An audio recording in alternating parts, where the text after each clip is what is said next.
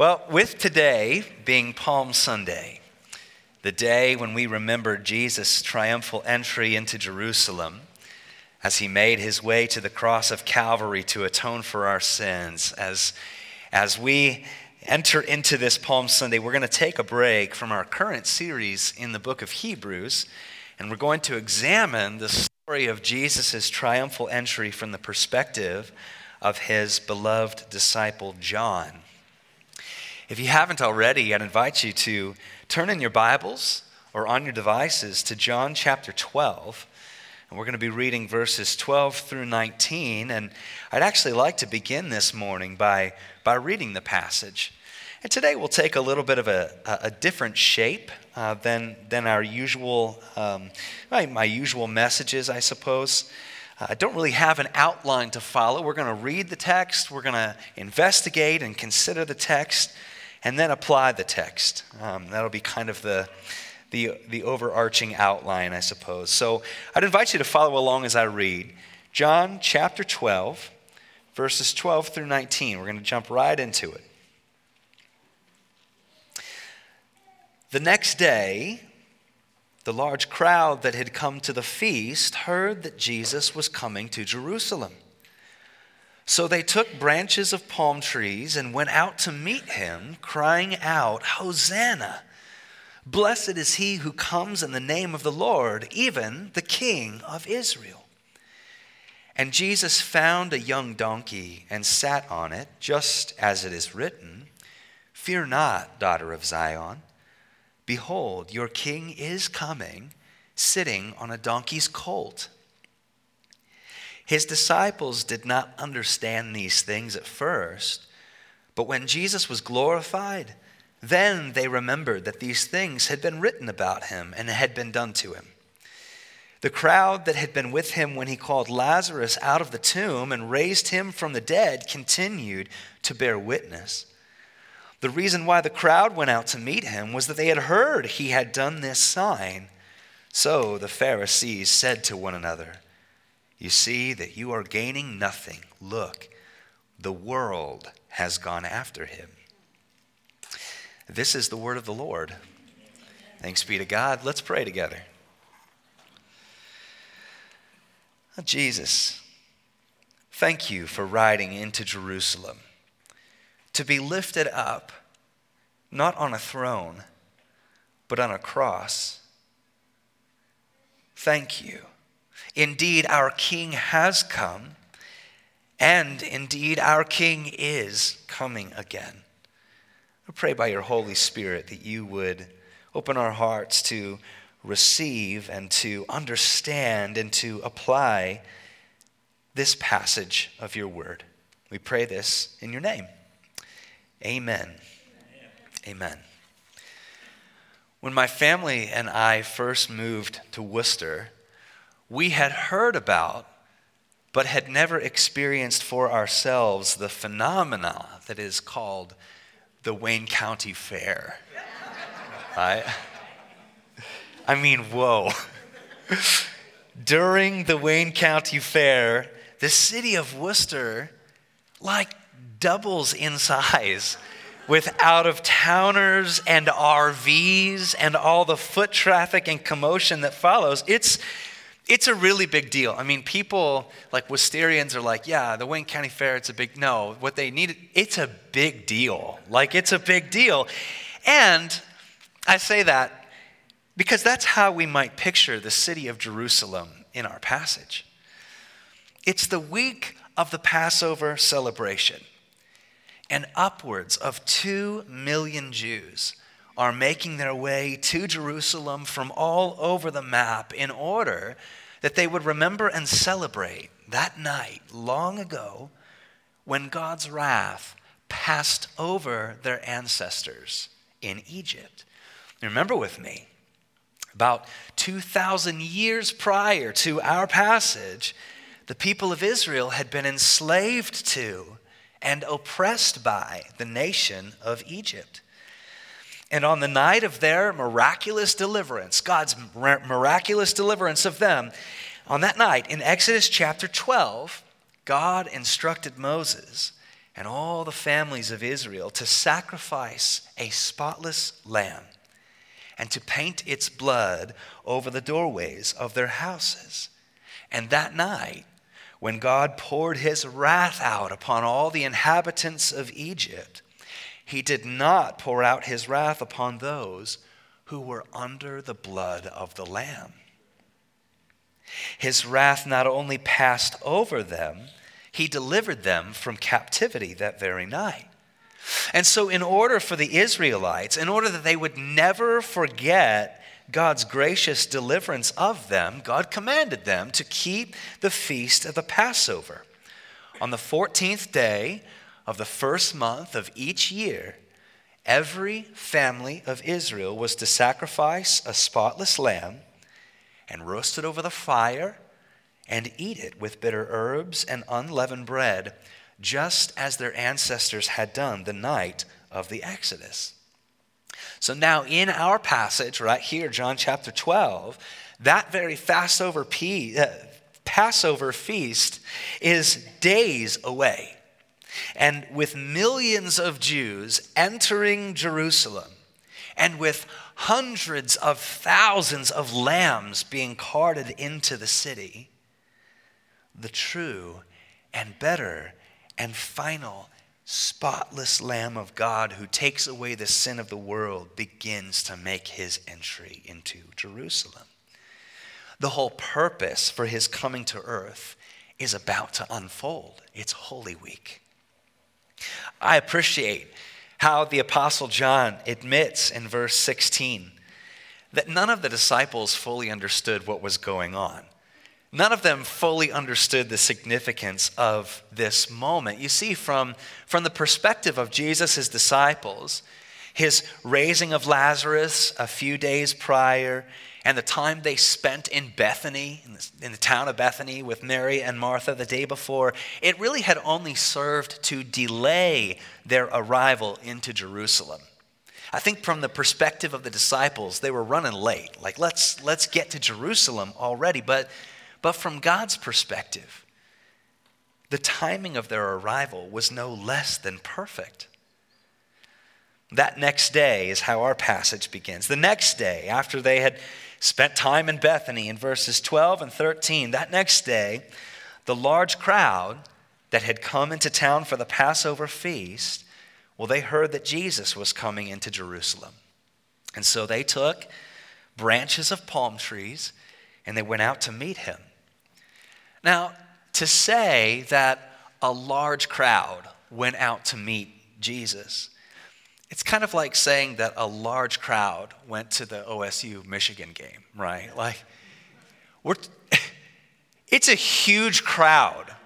We're talking a huge crowd of people. I mean, it's so big a crowd that the Pharisees are grumbling back and forth with one another in verse 19. Look, the, the whole world is going after him. What are we going to do now?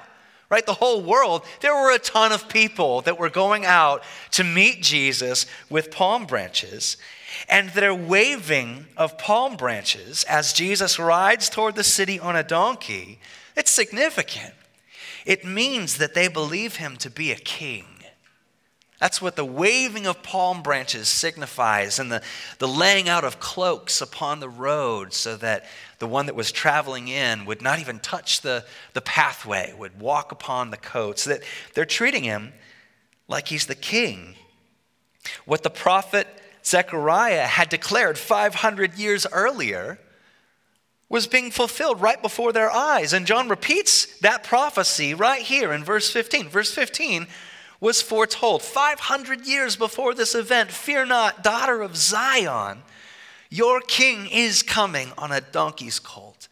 And there he is, Jesus, doing this very thing. And I think the crowd of Jews totally recognizes it. This is happening right now. We're told in verse 17 that some of the Jews in this huge crowd, well, they had recently just watched Lazarus rise from the dead. And the rest of this huge crowd were told in 18 they wanted to lay eyes on the one who had raised Lazarus. There's a lot of hubbub. Could this really be the Messiah? Could this be the anointed one of God who would bring good news to the poor and bind up the brokenhearted and proclaim freedom to the captive and release prisoners of darkness? Could this be him? With thousands of palm branches waving triumphantly in the air, this huge crowd begins to cry out, Hosanna second half of verse 13. Hosanna, Hosanna. In the Hebrew language, it's important for us to, to understand that Hosanna is not simply a declaration of praise like hallelujah. Hosanna quite literally can be translated as, We beg you, save us. We beg you, deliver us. Hosanna, Hosanna, Hosanna, come and save us. Now, it begs the question why? Why would this huge crowd surround Jesus on every side with palm branches only to cry out for deliverance? Were they all of a sudden struck by their sinfulness and their, and their need for a redeemer? No. Let's put our historian caps on for a second. The year is AD 1. 1 AD, first century. And ever since 587 BC, when King Nebuchadnezzar of Babylon had first besieged Jerusalem, for 600 years, all the way up to this point in John chapter 12, in the first history, the Jews had always been someone's captive. Even right now, these Jews, well, they're living in their own land, yes, but they were still captives of Rome. This huge crowd of Jews wanted national freedom so badly they could taste it. They wanted to be delivered from Rome. And what better time for such a deliverance to come than at Passover when they were already together, remembering and celebrating God's deliverance of their ancestors from Egypt? It all just makes perfect sense. Come and deliver us. Oh, and by the way, Look who's coming into Jerusalem, descending from the Mount of Olives, coming in through the eastern side of the city. Look, look who it is. It's the one who just raised Lazarus from the dead, the one who is rumored to be the, Messiah. Hosanna, now's the time. Come and save us, come and deliver us. Blessed is he who comes in the name of the Lord, they cry out. Even the King of Israel. Now, see with me that all the fanfare of this moment has a lot of fine print at the bottom of it. The palm branches, the cloaks being spread out along the road, this grand and royal entrance into the city of Jerusalem is all coming with very, very, very fine print at the bottom.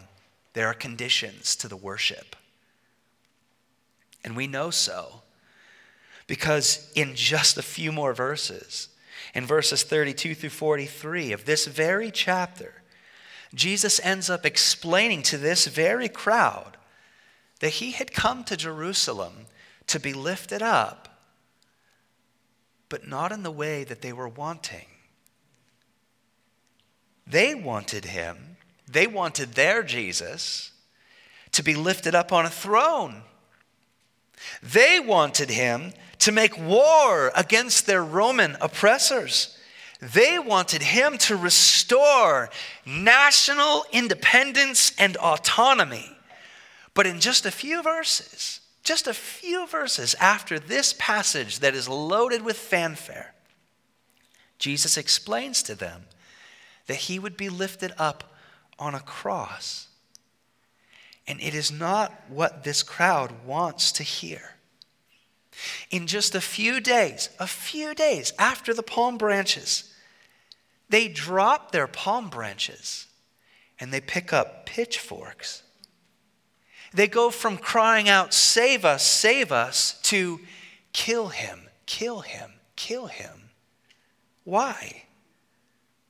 Why? Why such a quick turnaround? Look at all this fanfare in this particular passage. It, it, it's beautiful. What a triumphant welcome. Well, if Jesus was not going to give them what they wanted, what use was he?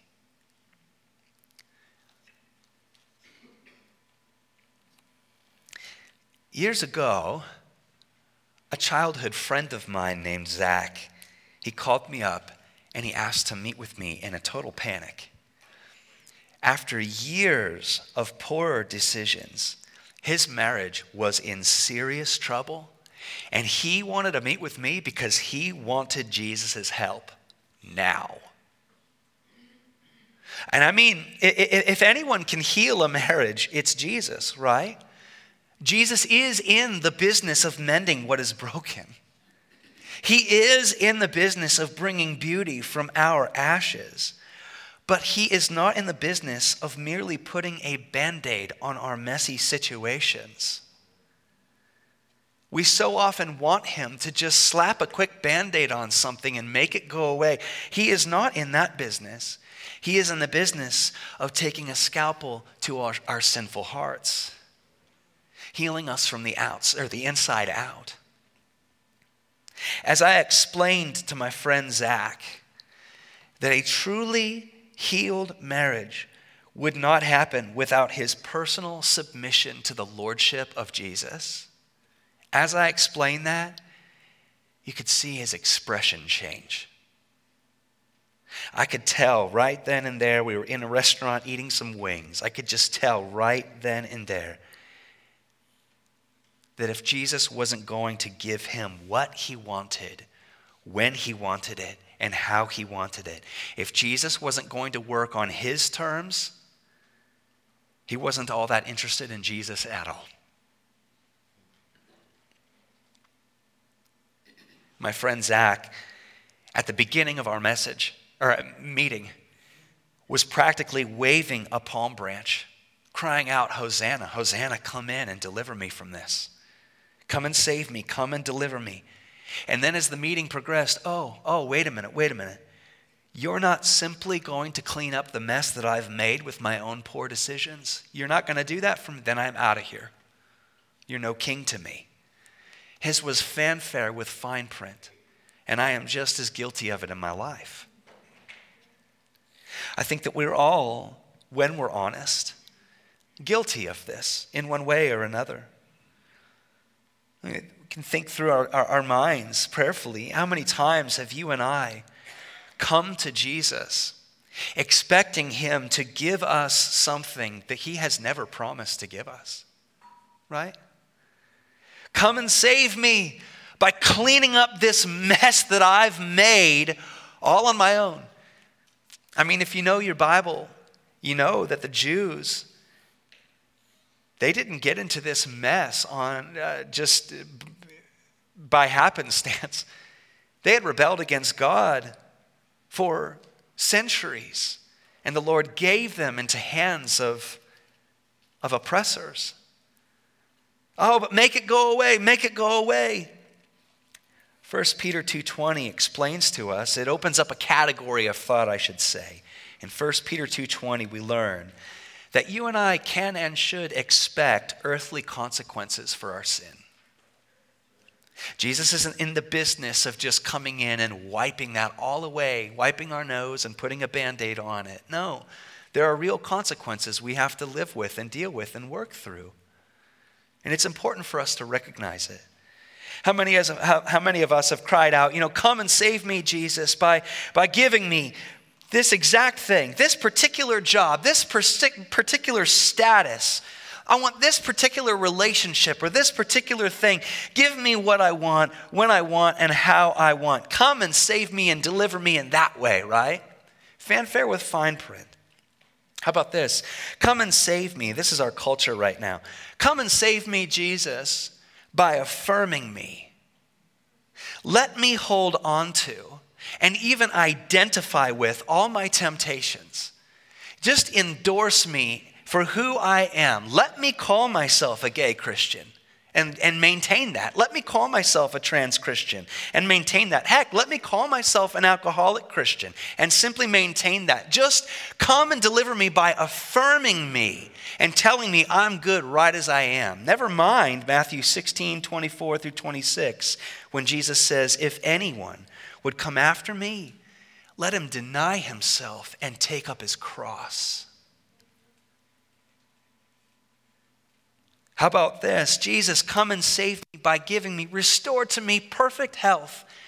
I just want to feel great. Come and deliver me and save me. I'm going to worship you with this palm branch. I'm going to cry out, but Lord, I want you to give me something. Remember Paul's words in 2 Corinthians 12 8. He had a thorn in his flesh, there was some sort of ailment. And he pleaded three times with the Lord about that thorn in his flesh. And I love what the Lord says to him My grace is sufficient for you, Paul, for my power is made perfect when you're weak. It's one thing to make requests, and we should. We should come to Jesus and to lay out look, I personally have not felt well this week. Lord, please stretch out your hand, and I would welcome your healing, but I am not owed it if you're willing. If you're willing. And if not, I know that you are going to strengthen my steps. You're going to be with me. The amount of fine print that humans, that Christians tend to add to our praise, it really just it sets a tone. It, it, it reveals just this inner I'll just speak for myself an inner entitlement that I carry around with myself, an inner arrogance. And it makes the glory of the cross all the more glorious that Jesus would continue, even through all the fine print. He continued his triumphal entry. He continued his course to the cross, where he died as a sinner, bearing the sins of all of his people. It just makes it's astounding to me uh, I think it's Paul who's, you know, for one will scarcely die for a righteous person, right? I, and I'm not righteous, but Jesus did that and for, for me and for, and for you. And so here's, the, here's kind of the, of the last couple of notes. What Jesus does not promise this crowd as he enters, and what he does not promise to us, is to give us everything we want when we want it and how we want it. It's not, the point of this is not giving us what we most want. It's in fact giving us what we most need, is what we see Jesus doing. We see,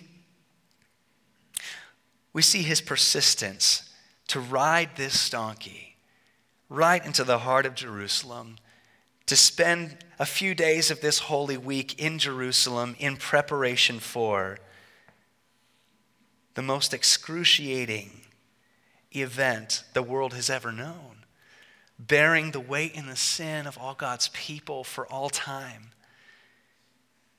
being hung upon a cross. And we're going we're to really focus in on that, Lord, Lord willing, come Good Friday, this coming Friday. But, but being hung on a cross and, and having the Father pour out his, his wrath upon Jesus, who was the object of, of all of our sinfulness. He maintains his composure, sitting upon this donkey, triumphantly riding into the city, prepared to endure all that is coming. It's just astounding. And so let me just go ahead and encourage this because maybe some of us are wondering well, okay, so, you know, Jesus doesn't promise to clean up all of our messes that we've made, and He doesn't promise to just give us exactly what we want when we want, how we want. He doesn't promise to just affirm us and give us perfect health. No, none of these things. But Jesus does promise to give us salvation, forgiveness, and freedom forever from the penalty and power of our sin. Jesus promises us eternal life beginning right now for all who by faith draw near. and simply say, Yes, I believe you are the Son of God who came and lived and died and rose to bring me near, to forgive me, to atone for my sin, and to reconcile me with God forever. Jesus promises eternal life to you. John 4 14. Jesus promises, I love this promise, that all things, even a triumphal entry such as this, all things are being worked out for our good. Romans 8 28. Man, if you're struggling today, if you come in here with a limp, come in here filled with doubts and concerns and worries and anxieties, what a promise to hang our hats on that Jesus, He, he promises, His word, Romans 8 28, that all things are being worked out for the good of those who love him and are called according to his purpose. Jesus promises comfort in our trials and peace when we pray. 2 Corinthians 1 3 through 4. Comfort, real, tangible comfort in the right now, he promises us. And peace when we pray. What a motivator to constantly draw near to the throne of grace to receive peace. Jesus promises that he will supply our true and deepest needs, Philippians 4 19. Not all of our wants, and it's easy to get those categories mixed up. Oh, Jesus, I need this. No, no, no, no, no. You want that. But Jesus will. What you truly, deeply need, he promises to provide. Hallelujah. Jesus promises us new and abundant life. 2 Corinthians 5 17. For salvation in Jesus is the beginning of a brand new existence. For all of those who are in Christ, it may not feel like it right now, but the old has gone, and behold, the new has come. Jesus promises to hold us securely and to finish the work that he has started in us. We see this in John 10 28 and Philippians 1, verse 6. Jesus promises that he will return for us, that there will be another moment of Hosanna. And we're crying it right now. Oh Lord, come and deliver us. Come and save us. It's coming. Jesus promises that he will return. And in fact, our benediction passage uh, a bit later is from Revelation, and, and the scene is, is with a multitude from every tribe and nation of the world crying out with palm branches in their hands. It's going to happen all over again. There are many more promises that we uh, can and should focus on that have been made to us in God's word, but the point of all of it is this whomever you are, all of the promises that your soul really yearns for, all of God's promises find their yes in Jesus. If you know Jesus and are known by Jesus, then you have it. You have it. And the Lord will show up in those spaces of your deepest need. When you're deeply anxious and worried and wondering about the next step. And that's all of us to some degree this morning man, the Holy Spirit knows exactly where you're at. Cry out, Hosanna, deliver me, save me, remind me, Jesus, that you're with me, that you will not leave me or forsake me, and that you will carry me through this storm. You will provide for my need. He really will do it. He really will do it. And so that is the simple message for this uh, very triumphant Palm Sunday that we celebrate and look back on Jesus' faithful entry when the crowd was lifting up fanfare with all the fine print in the world, we do that too. And our prayer should be, Oh, Holy Spirit. It's a very simple prayer this morning, a very simple lesson. Reveal to me in my heart the many, many ways that I'm tagging on all these, this fine print, expecting you to fulfill promises you've never made to me, Lord. Would you just be my God and I your son or your daughter. Satisfy and fulfill. Let's, let's pray. We'll continue uh, to, to, to worship the Lord. Well, Jesus, I'm going to direct this prayer directly at you once more. And I just want to thank you again. I praise you and thank you. You truly are a king.